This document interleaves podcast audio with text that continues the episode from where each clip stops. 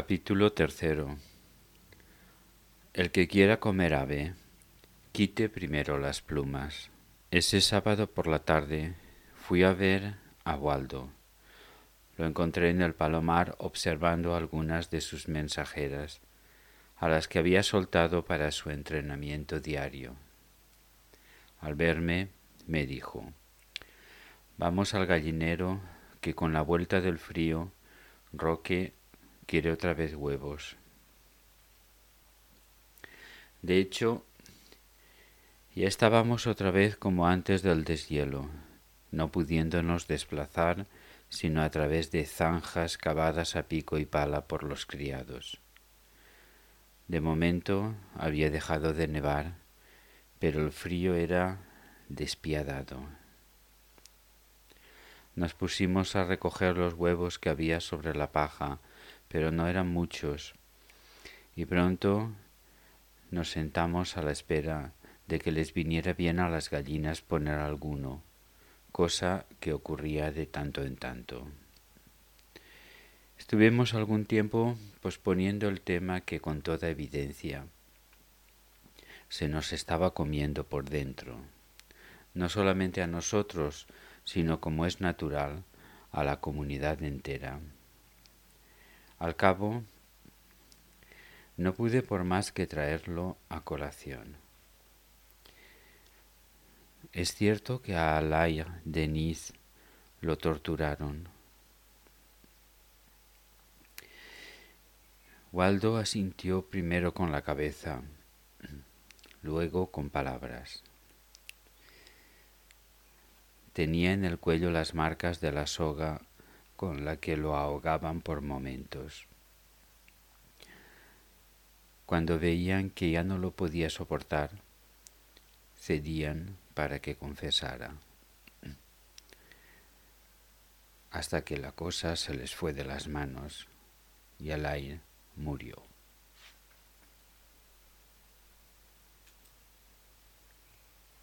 En la mirada de mi interlocutor se reflejaba el embarazo que sentía por tener que decirme aquellas cosas. Sin embargo, no había hecho tampoco nada por evitarlas. No había recurrido al expediente fácil de que a mi edad era mejor no saber ciertas cosas. Ello me animó a avanzar en el desbroce de la cuestión. ¿Qué querían que confesara? Esta vez lo que vi en sus ojos fue un fugaz relampagueo de pánico. No lo sé, dijo, pero yo sabía que mentía. Mentía para protegerme, desde luego. Pues figúrate que yo creo que sí lo sé.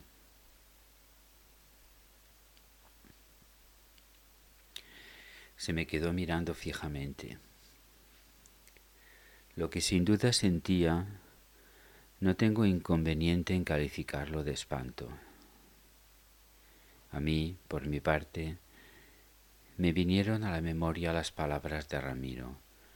No confíes en nadie, excepto por el momento en tu maestro. Pero mi instinto me decía a voces que en Waldo si podía confiar. Querían saber si debajo de la abadía se encuentra realmente la mesa y sobre todo cómo se accede a ella.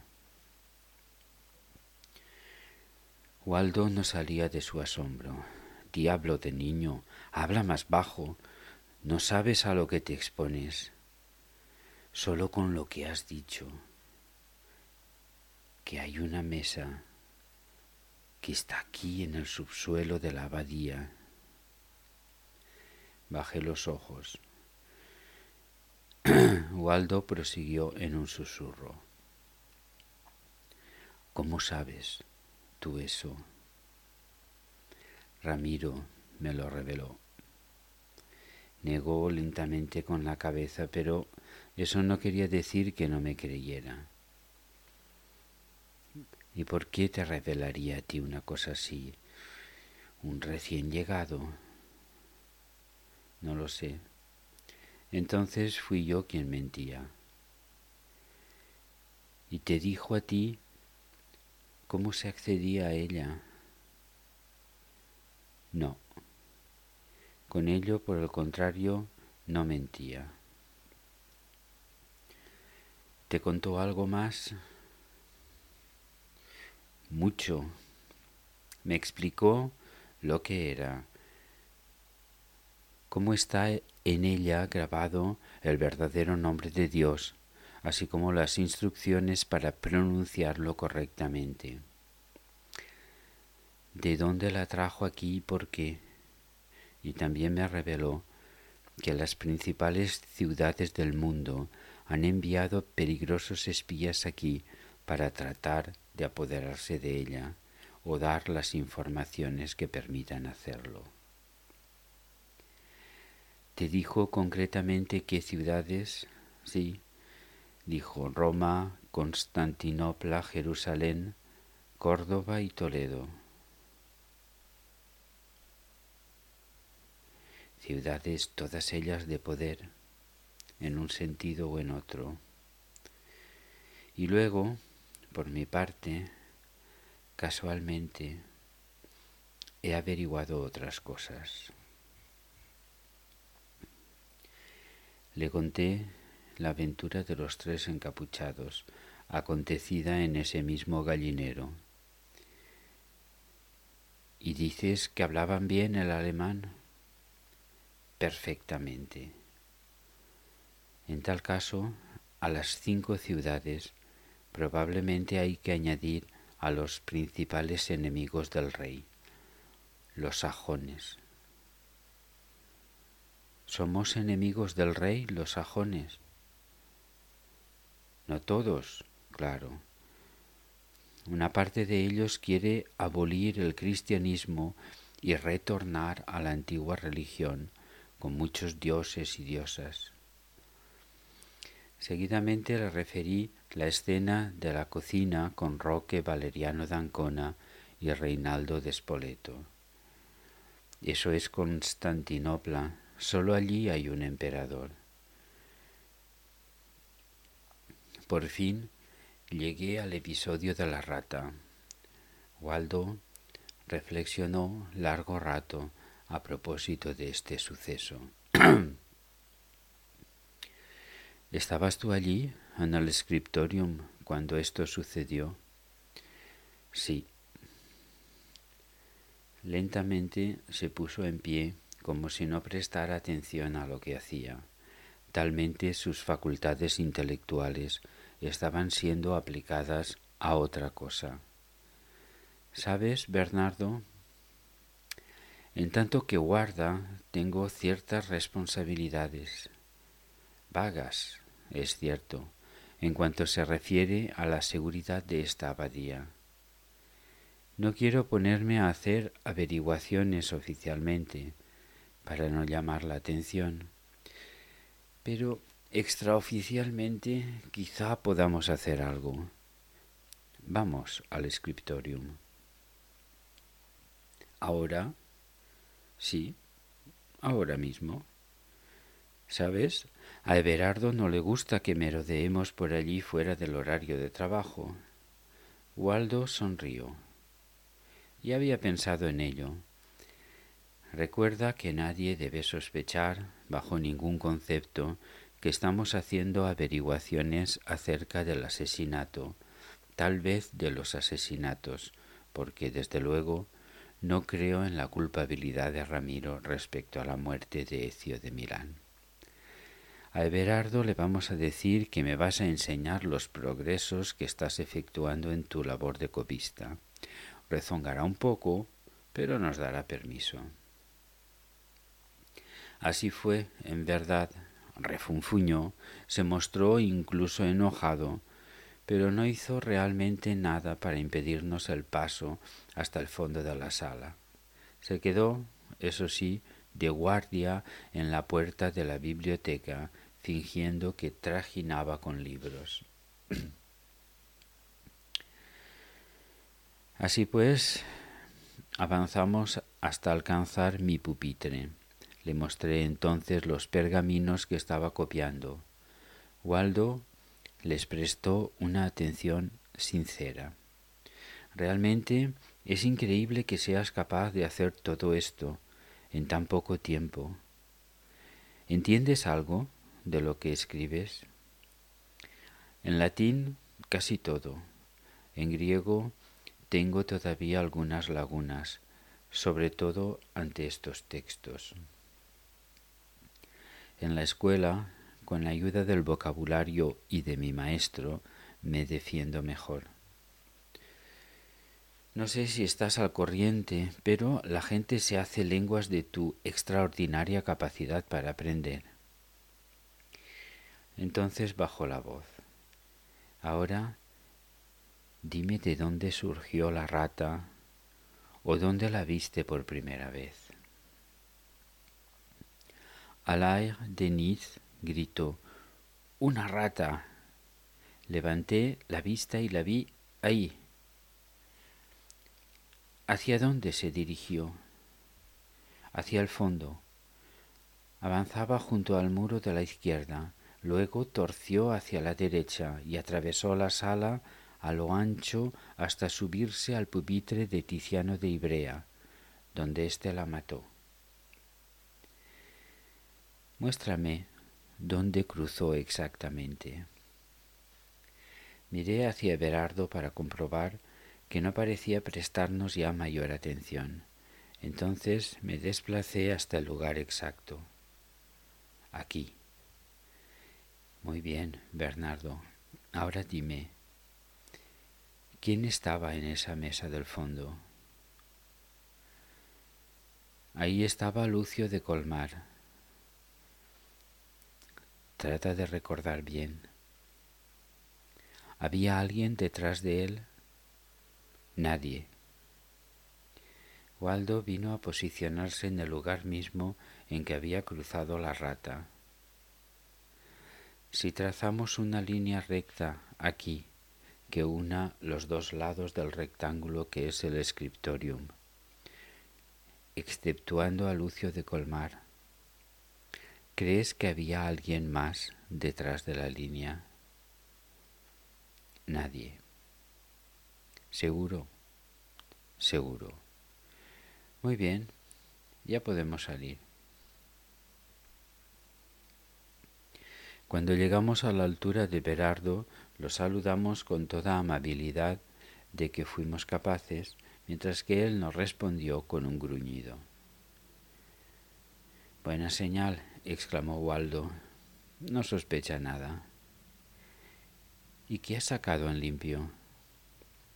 Verás, una rata que causa tal estropicio atrae la, la atención de todos.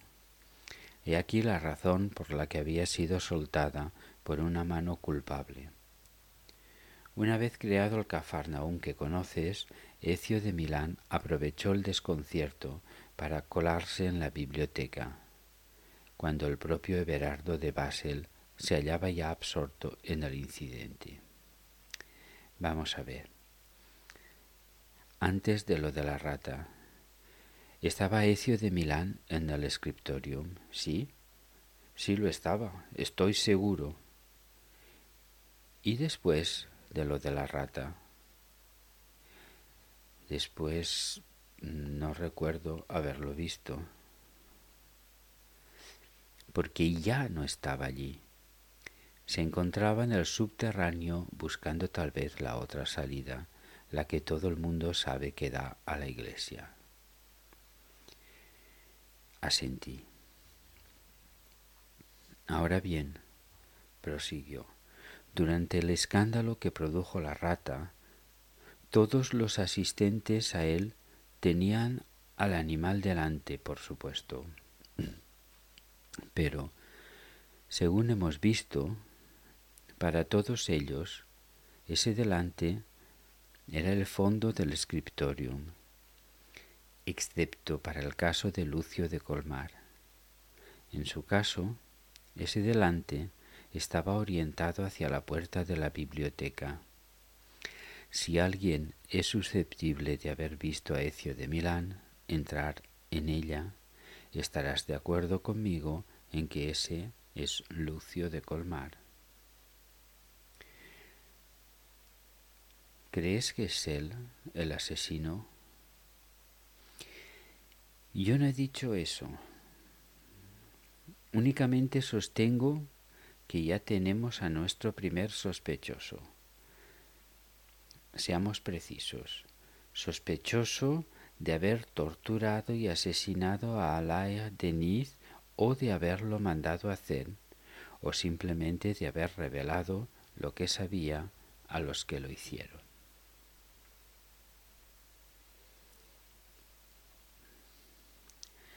Apenas había acabado de hablar, se desató un formidable griterío a nuestras espaldas.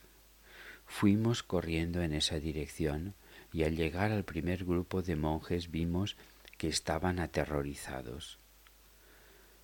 ¿Qué ha sucedido? inquirió Waldo. Uno de ellos acertó a responder, no sin un profuso tartamudeo. Otro, otro muerto. ¿Dónde? Ahí, en la puerta de la panadería.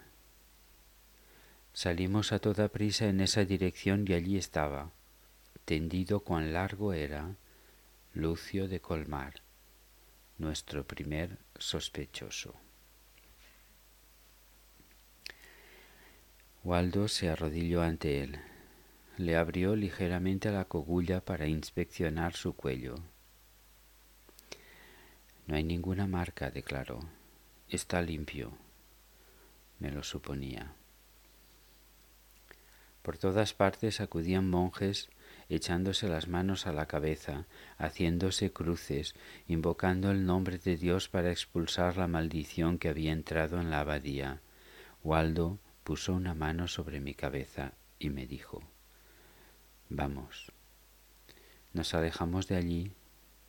Luego añadió, mientras la comunidad se agita y clama al cielo, nosotros vamos a tratar de pensar con serenidad. Fuimos a su casa donde tomó un trozo de papel y una pluma y lo puso sobre una mesa. Vamos a ver de qué datos disponemos. En primer lugar, tenemos el estado de los cadáveres. Parece que se inicia una serie limpio, no limpio, limpio, la cual, mucho me temo, va a continuar. ¿Cómo interpretas esto, Bernardo? Empecé por lo más fácil. Cuando te refieres a no, a no limpio, Supongo que hablas de Alain Denis, que fue torturado y llevaba marcas en el cuello. Efectivamente, ya te dije que utilizaron una soga para obligarlo a confesar, y todo apunta a que confesó. Asentí, porque Lucio de Colmar entró enseguida en el pasadizo secreto.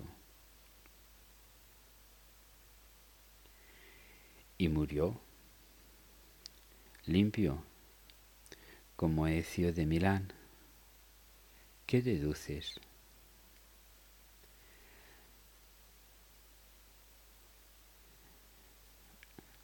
Que se tortura para entrar,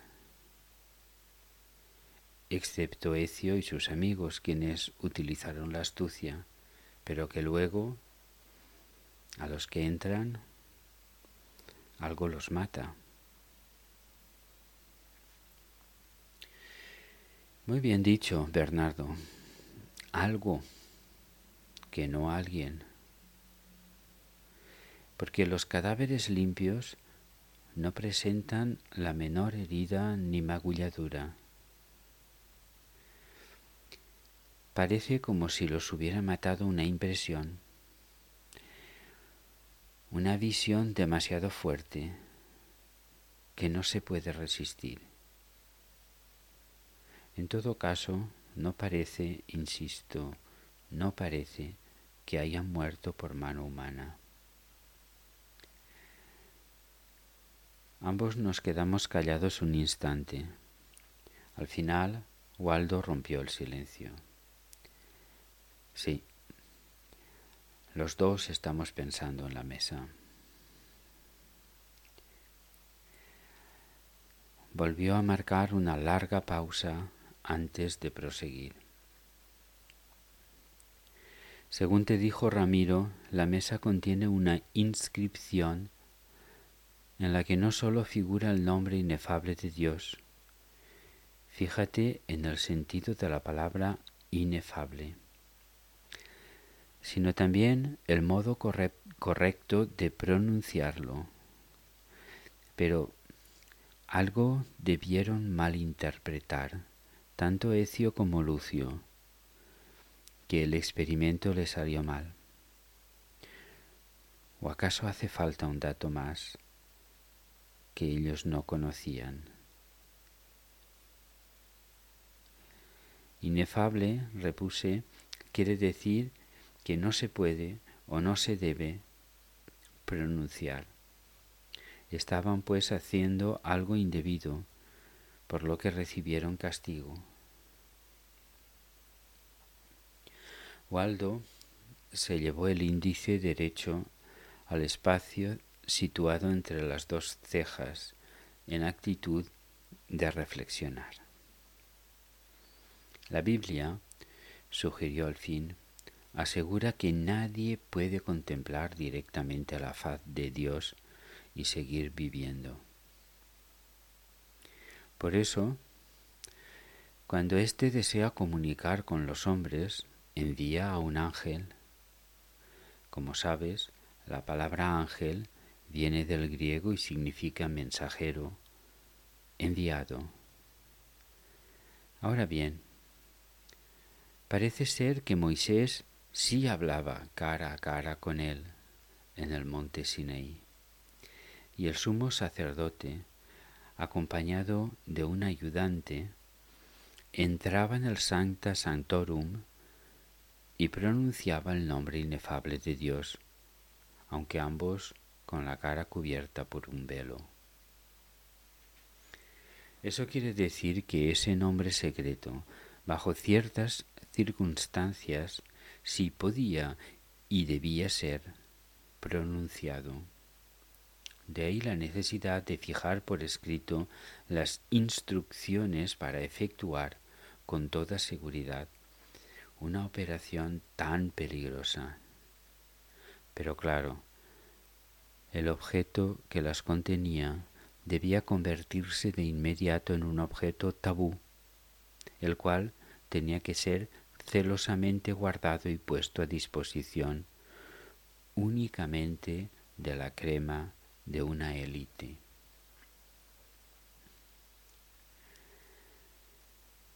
Yo no podía olvidar que había estado a tan solo unos pasos de tal objeto y que, si Ecio y Lucio habían malinterpretado las instrucciones, siendo hombres doctos y adultos, en mi caso no tenía la menor posibilidad de haberlo hecho mejor.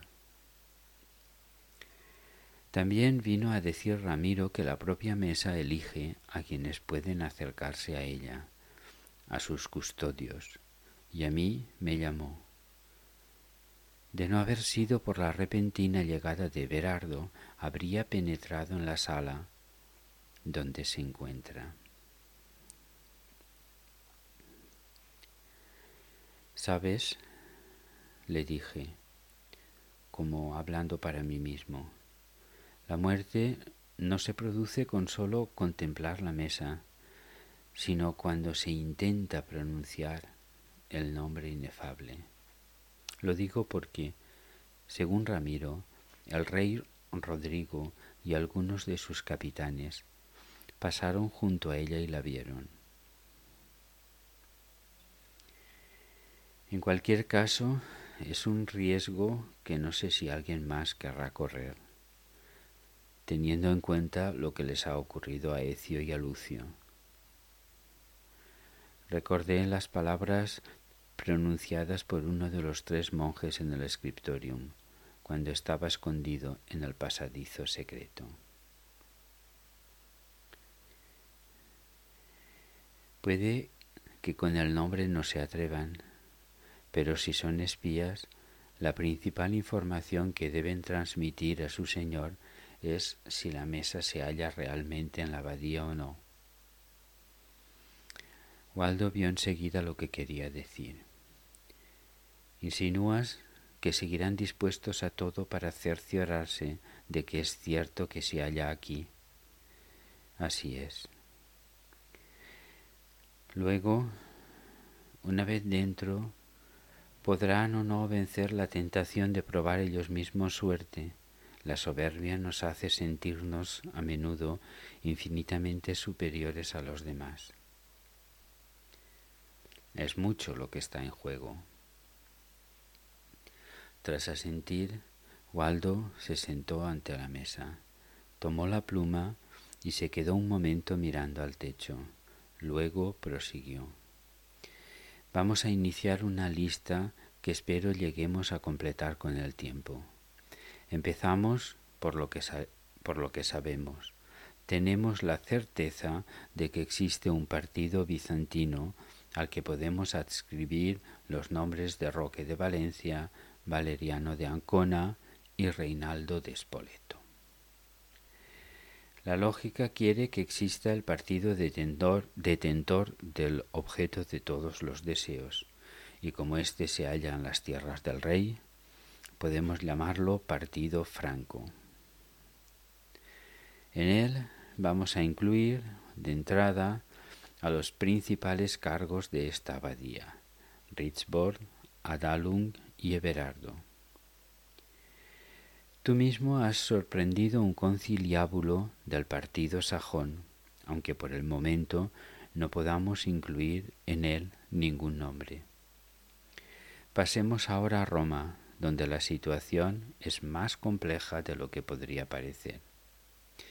Si tenemos en cuenta que en esa ciudad existen varios partidos, no sería descabellado suponer que cada uno de ellos esté representado aquí. En primer lugar tenemos al partido del Papa, aliado del Rey. Pero también existen los oponentes al Papa, poderosos cardenales que no quieren oír hablar de una capital de la cristiandad sometida a la autoridad civil. Entonces me permití un inciso, y al partido romano pagano, que pretende resucitar el imperio en su forma antigua, es decir, con sus antiguas creencias religiosas. Waldo me lanzó una mirada en la que se leía la sorpresa, pero también la admiración. Muy cierto, Bernardo, también ellos deben andar detrás de lo que, durante mucho tiempo, consideraron como suyo. Se puso a escribir todo eso en el papel. Si tomamos en consideración las palabras de Ramiro, solo nos queda Toledo, el partido que podemos denominar visigodo, puesto que los nuevos reinos cristianos del norte de España se consideran herederos de los visigodos y a los cuales la mesa les rendiría un gran servicio. Tenemos también a Córdoba, el partido árabe, y a Jerusalén, el partido judío. Me mostró la hoja.